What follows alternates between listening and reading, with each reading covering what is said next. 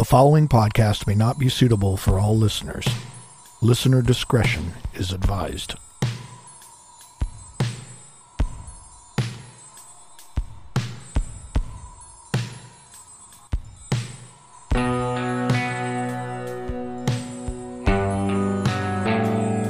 As we near the anniversary of Tate Rowland's death, I often wonder how so much focus was put on the satanic panic. Satanic panic is still around these days. Well, it's more like moral panic. Yeah. For example, QAnon spreads moral panic, which is essentially the same as satanic mm-hmm. panic, just a different subject. Yes, that group definitely spreads moral panic.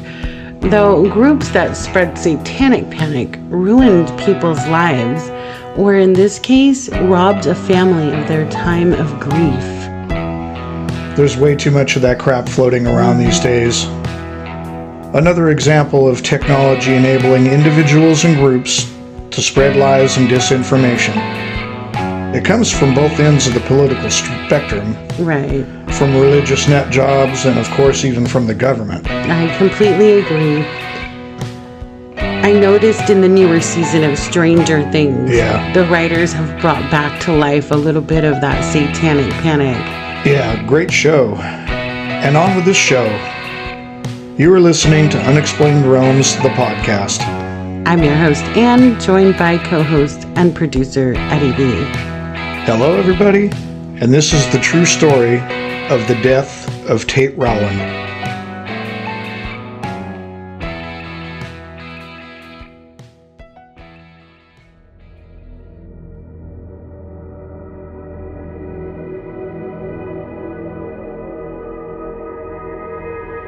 July 26th, 1988, in Childress, Texas, the body of 17 year old Tate Rowland was found.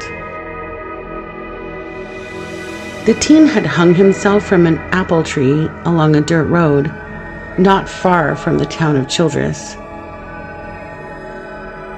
The teen's friend, Chad Johnston, claimed to have witnessed the suicide and ran to Tate's home to alert his parents. Tate was a well known teen in the town of Childress. Many would say he had a wild streak in him. And the sheriff's office were well acquainted with this teen as he was a bit of a drinker and known to race around in his pickup, blaring loud music. Tate's girlfriend, Karen Hackler, was a cute blonde, the daughter of a prominent farmer in the area. Though their relationship was anything but romantic. The two fought constantly and were often seen chasing each other up and down the road in their cars. A lot of jealousy and arguing caused these volatile fights. Often, Karen would try to break up with Tate, but he would harass her. Driving by her home, spinning his tires in the gravel, causing it to spray at her house.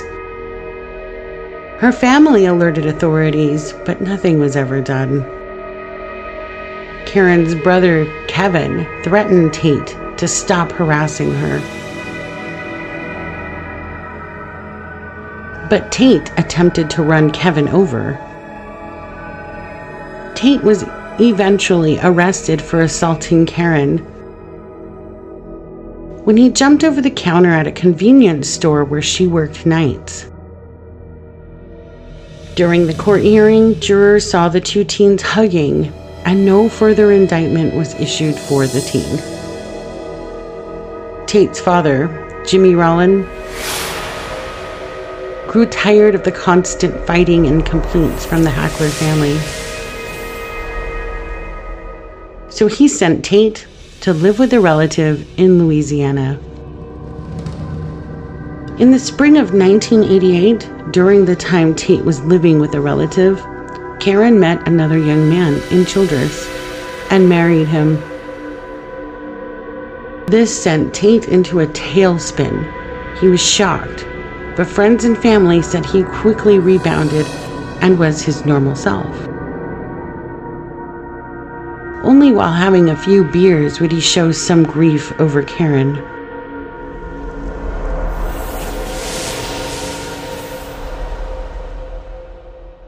When Tate was found hanging from a tree July 26, 1988, it was a complete shock, as he had shown no signs of depression or being upset.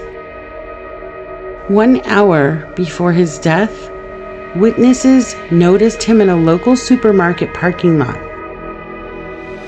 He had made plans with a few local women to help coach them for their softball league and told his friend Bobby Reynolds he would split a 12 pack of beer with him later. He then drove away from the supermarket with another friend, Chad Johnston. Chad is the friend who alerted Tate's father, Jimmy, and stepmother, Brenda. Stepmom Brenda remembered the day that Chad came to their home to tell them.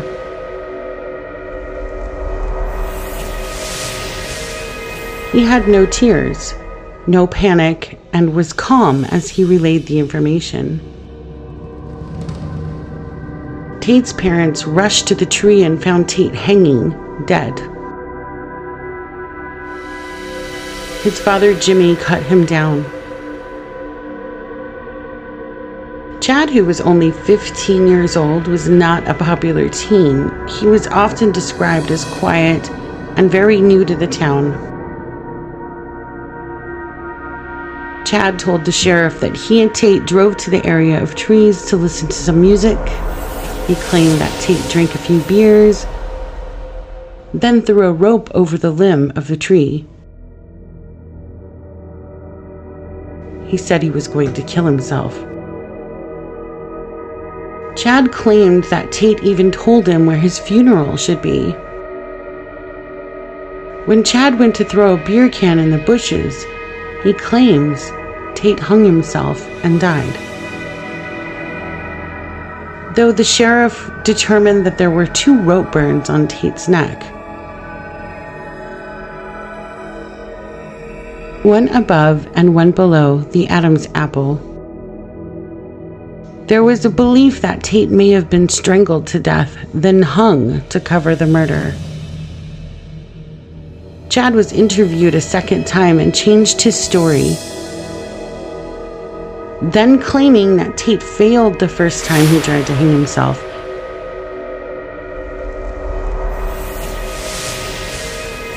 and the two went back to Tate's house five minutes away to get another rope.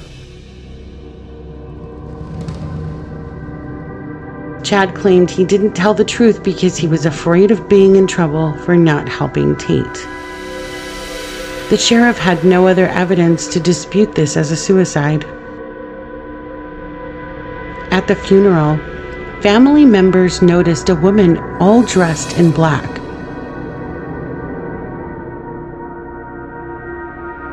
She stood in the back of the room, spoke to no one, and slipped away before anyone could determine who she was. During the service, a young man in the front began saying the word suicide over and over for no apparent reason. Days after the funeral, the sheriff's department received a tip from a high school student that about a quarter of a mile where Tate died, a cow's skull was lodged into a tree, with logs and rocks surrounding the base of the tree. The sheriffs believed it was some type of altar. In other incidents, an officer saw a figure standing by Tate's grave as he drove past the cemetery. And later finding spit all over the tombstone a cross burning on his grave, and a local teacher's dog had been stolen and appeared to have been sacrificed. Some believe it was just kids playing pranks. Though, by the time school started again, the rumors were swirling around that Tate was in a cult and was murdered by cult members. The rumors stated that he was murdered because he would not bring the cult a blonde, blue eyed child for a sacrifice. And the rumor elaborated specifically the child was to be one of his sisters or stepsisters. The rumor soared even higher when reports of cars driving into the grade school parking lot were made. And many students claimed they were asked to get into vehicles. No one was arrested or caught in the act of this, but it raised everyone's concern in town. Brenda, Tate's stepmother, received daily phone calls regarding Tate's involvement in a cult. A local farmer stated he witnessed the two boys arrive at the tree and later leave. But they did return.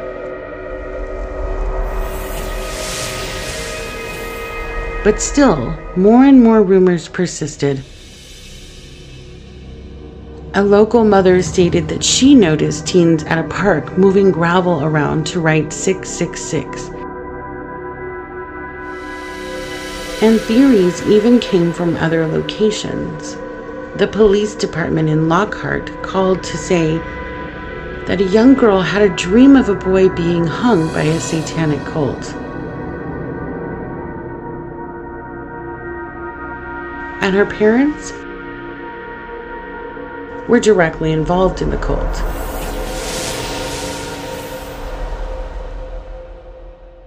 She stated that the cult met at a vacant home and that it had a red porch light. The house was said to be located east of Childress in the town of Kirkland. She also claimed these members had run down and killed a young boy with a vehicle years prior. After some research, the sheriff did find a home that had a red porch light. But it had been burnt to the ground. And also found a case of a 15 year old being hit and killed when walking home from his job as a dishwasher. Near Halloween in 1988, the starting lineman for the high school football team took several friends to the cemetery as they heard a rumor that a cult was going to dig Tate's body up. They thought it would be fun, but when they got there, they heard music playing and a vehicle's lights turned on, following their truck well into town near the courthouse. Shortly after this Halloween incident, local teen Ray Wilkes was arrested. He had stolen a car, was drunk, and hit a power pole. During his booking, he told an officer he was part of a satanic cult and was present when Tate was hung.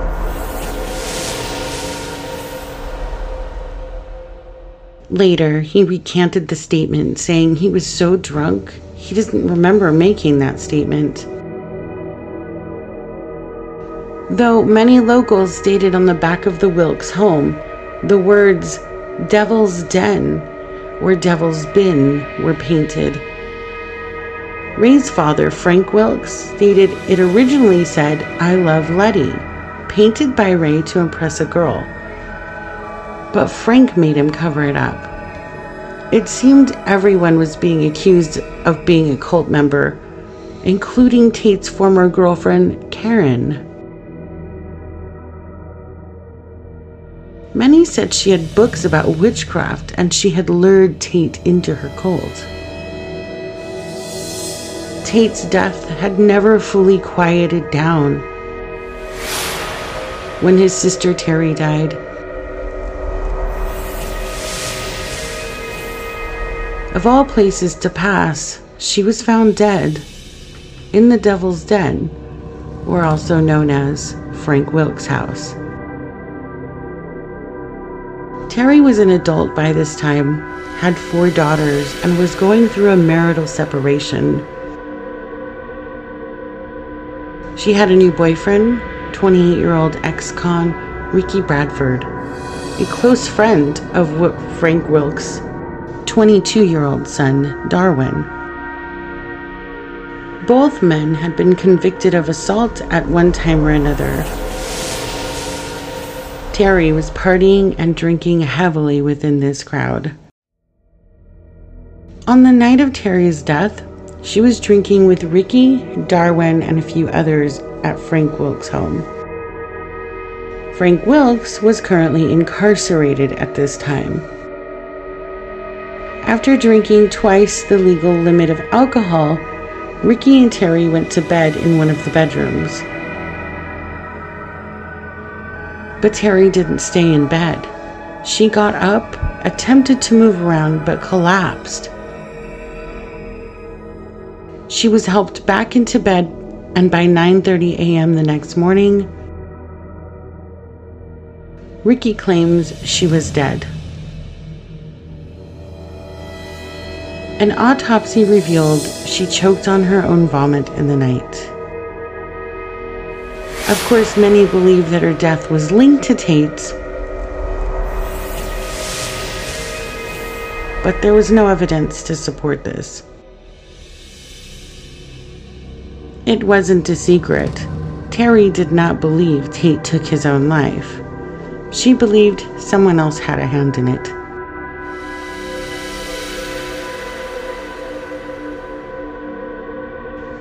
A few weeks later, Darwin Wilkes attempted to take his own life by taking pills. He left a note stating, I know something that the cops don't know. I know who killed Terry. I can't live anymore. He survived his attempt, and when he recovered, he told the sheriff he could not recall writing this note. July 27, 1991, Tate's body was exhumed and an autopsy was conducted. A forensic pathologist from Amarillo, Texas, Dr. Vesey, was brought in to investigate Tate's death. He believed Tate may have been strangled before being hung. Once the body was exhumed, it was extremely decomposed. And the doctor was not able to make any conclusive statements.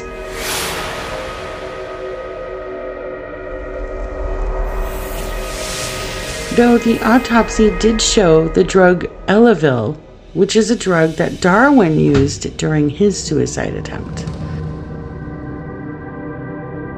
In October 1991, Terry's body was also exhumed and autopsied.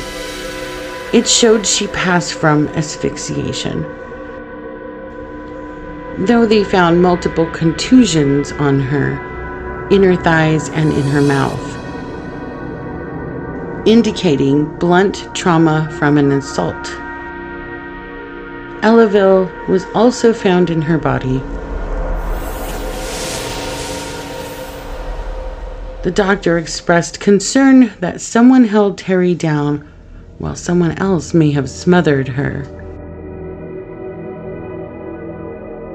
The deaths of the brother and sister have never been labeled murder, though speculation is high. Was there a cult in Childress, Texas? Was this just satanic panic?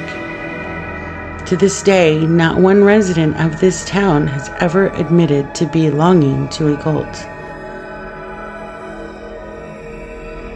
Will we ever really truly know if this was a satanic cult? Or maybe we just leave this to the realms of the unexplained.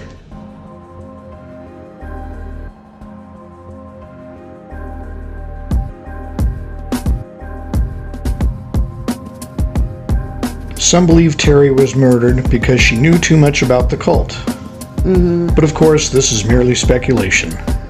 Who knows what to believe about anything anymore? I know, but I, I feel like with this story, what bothered me the most was what if these these people like the, Tate, for example, what if he was actually suffering from depression, losing the girlfriend actually sent him into this tailspin. And sometimes people don't know what signs to right. look for. And and then he kills him. Like, could that have been stopped? And then you know his family's grieving, and everybody's like, "Oh my God, it was the devil!" It's like, oh man. You see all the rumors that went on and around, and oh my God, there's a cult, and people from other towns are calling and saying, "Oh, I had a dream about this and that. It must be true." I mean, that's just outrageous. But as we know, that's how it goes Yep. with rumors and panic, moral panic. You know, I, I guess satanic panic would fall under moral panic. Yeah. Yeah. Agreed. Yeah. Well, this one was interesting nonetheless. So And left to the realms of have the unexplained, right? If you're new, you can visit us at unexplainedrealms.com, Facebook, Instagram, YouTube, Twitter, and TikTok. And don't forget to smash those like, subscribe, and follow buttons. And don't forget to hit the show notifications button on Spotify so you can get reminders when we drop a new episode. Don't forget to click on our sponsors' links when visiting unexplainedrealms.com. With a variety of brands and products to choose from, and the most exclusive deals just for you.